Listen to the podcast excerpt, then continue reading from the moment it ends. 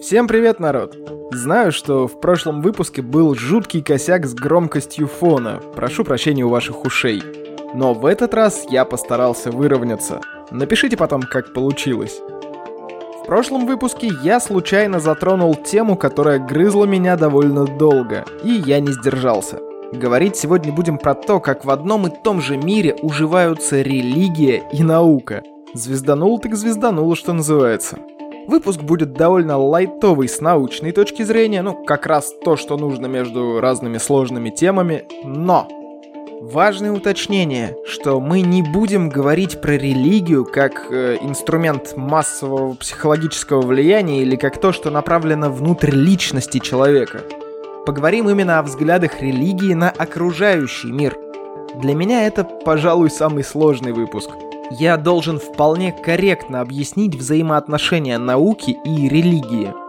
Важно понимать, что этот выпуск покажет картинку в моей голове, а не истину в последней инстанции. Очевидно. Ну, мало ли что очевидно. Я постараюсь оперировать фактами и логикой, но все-таки мне придется вытащить на свет и свое мнение, которое я стараюсь держать в заперти в остальных выпусках. Выпускай Кракена! Давайте сначала познакомимся с Бо. Меня зовут Бо. У меня тарелка в кустах под Выборгом. Бо – сборный образ человека в каждый момент истории, куда бы или когда бы он ни попал. Нам нужно немного подсмотреть за Бо, чтобы понимать, что к чему. Итак, Бо на заре цивилизации. Да ты пятикантроп! Он знает, что после того, как Б сожрал тигр, его почему-то больше не было видно. Не тигр, конечно, а Б. И мы понимаем, что Бо видит причинно-следственные связи. А еще Бо знает, что такое огонь, но слово еще не подобрал. Опустим происхождение разных языковых групп. Остров. Айленд. Инзель. И отметим, что Бо понимает, чтобы его понимали Ба, Бы и Бу, другие люди из его племени, они все должны издавать одинаковые звуки для одинаковых предметов, явлений, людей и так далее. С этого начинается язык. Давайте чуть перемотаем.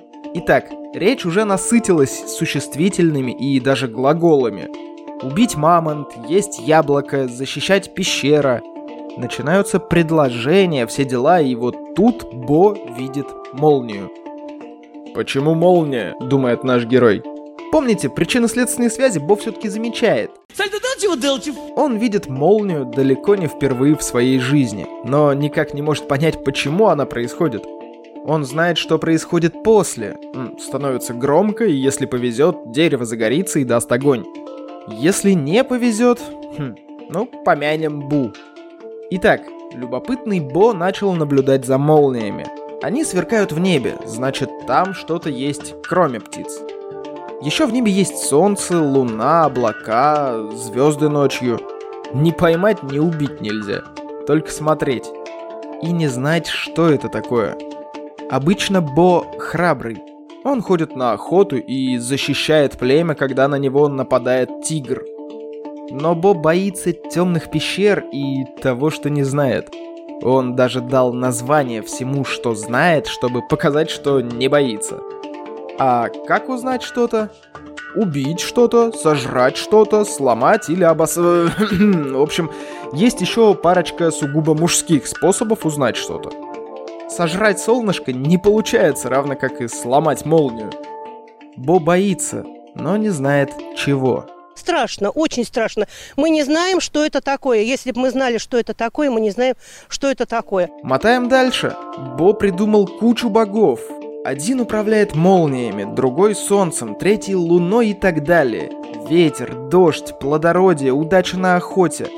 Отдал страх перед неизвестностью на переработку пантеону богов, так скажем. Итак, просто для иллюстрации. Бо очутился в Древнем Египте. Следите внимательно. Он находит секрет фараоновой змеи и понимает, что теперь близким к богам считают его – Думают, что он с ними разговаривает. А он нашел какие-то камни, что-то растолок, что-то смешал, что-то нагрел и, в общем, получил то, что получил. Он-то точно не из богов. Просто какая-то загадка природы оказалась вполне по силам человеку. Я бог тупое это создание! И я не потерплю, чтобы меня...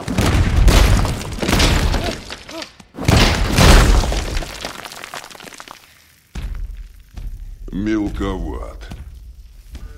Бо успел помочь Архимеду с зеркалами, Паскалю с газами и жидкостями, как бы это ни звучало, Ньютону с разложением цвета и гравитации. В общем, присутствовал при каждом выигрыше у природы в игру на раздевание. Побегал с эратосфеном и выяснил, что Земля круглая и довольно большая. Беседовал с Птолемеем, сопереживал Галилею, гладил котенка Шрёдингера, перебросился парой костей с Планком и Эйнштейном.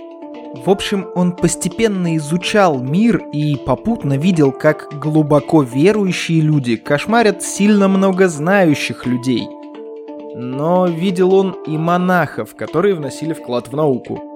Видел католического кардинала Николая Кузанского, который одним из первых начал говорить о том, что Вселенная бесконечна и не вращается ни вокруг Земли, ни даже вокруг Солнца.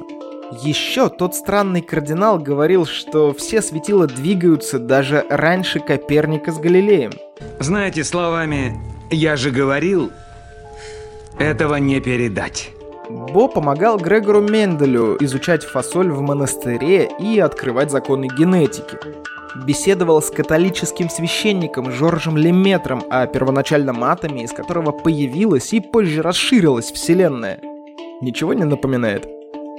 Он видел первую маленькую электрическую искру, которую получили с помощью Лейденской банки, и монахов, в которых несколько таких банок разрядили, чтобы измерить скорость распространения электрического тока. Шокеры! Обожаю шокеры! Ребята, добрый вечер. И он видел, как Лейденская банка постепенно превратилась в наши обычные батарейки и аккумуляторы.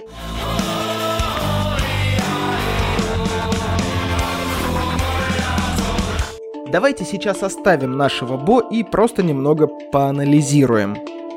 История знает религиозных ученых. Религия признает научно-технический прогресс и до сих пор не исчезает. Значит ли это, что существует какая-то непримиримая вражда между тем и другим? Да нет, конечно. Да, религия двигается крайне неохотно. Уже оскомину набил тот факт, что Ватикан признал, что Земля вращается вокруг Солнца только в 1992 году. Значение слова «скомина» — это чувство во рту, вызываемое терпким вкусом.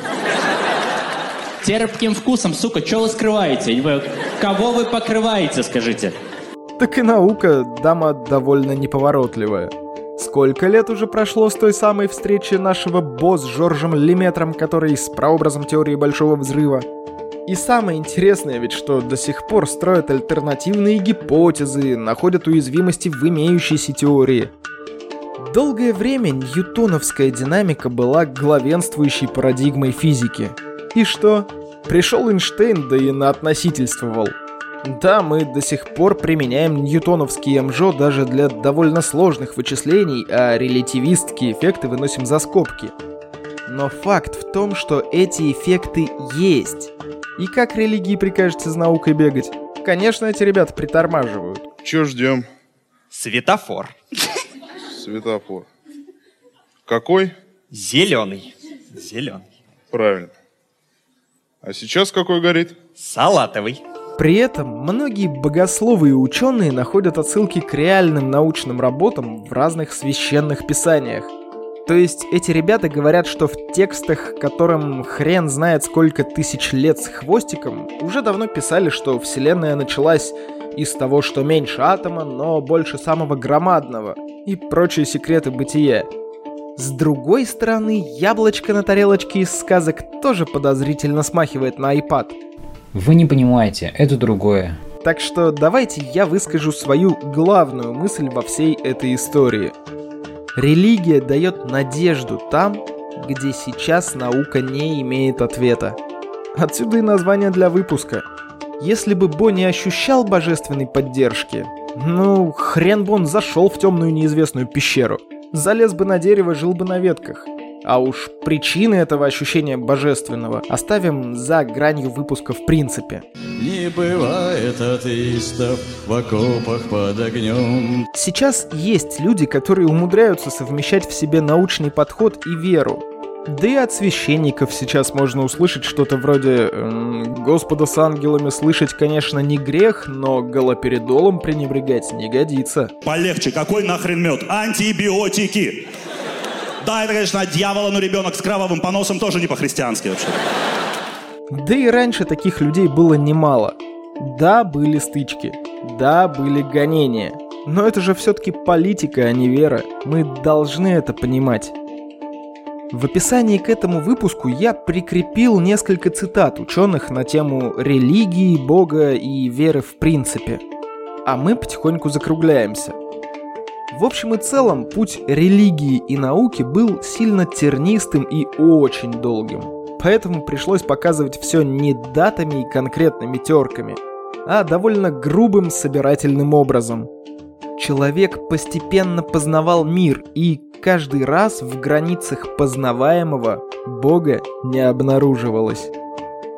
Довольно давно я услышал байку из серии «Этим студентом был Альберт Эйнштейн», я не смог найти оригинал, и если вы мне пришлете хоть какой-то вариант, буду рад. Ученого обвиняли, что наука прогоняет Бога все дальше и дальше, когда смотрят в космос или э, микроскопами изучают самое малое, но ученый ответил, что нет, мы просто ищем его домашний адрес. Сейчас есть довольно длинный перечень вопросов, которые наука не может решить. О них мы обязательно поговорим позже, но я представляю это так. Мы всегда будем упираться в какую-то причину всего. Большого взрыва, наличие жизни в принципе и так далее, и так далее. И даже если найдем Бога, будем искать его бабушку. Такие уж мы, люди.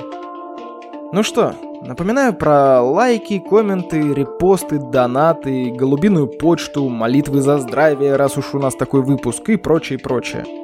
Также напоминаю, что начиная с этой среды, то есть с 27 октября, мы начинаем пробовать наши звезданутые новости. Это будут стримы, на которых мы будем обсуждать последние новости науки и разбираться, что стоит за кликбейтами. Присылайте ссылки на новости, которые зацепили вас в последнее время в группу ВКонтакте. С вами был Роман Юдаев.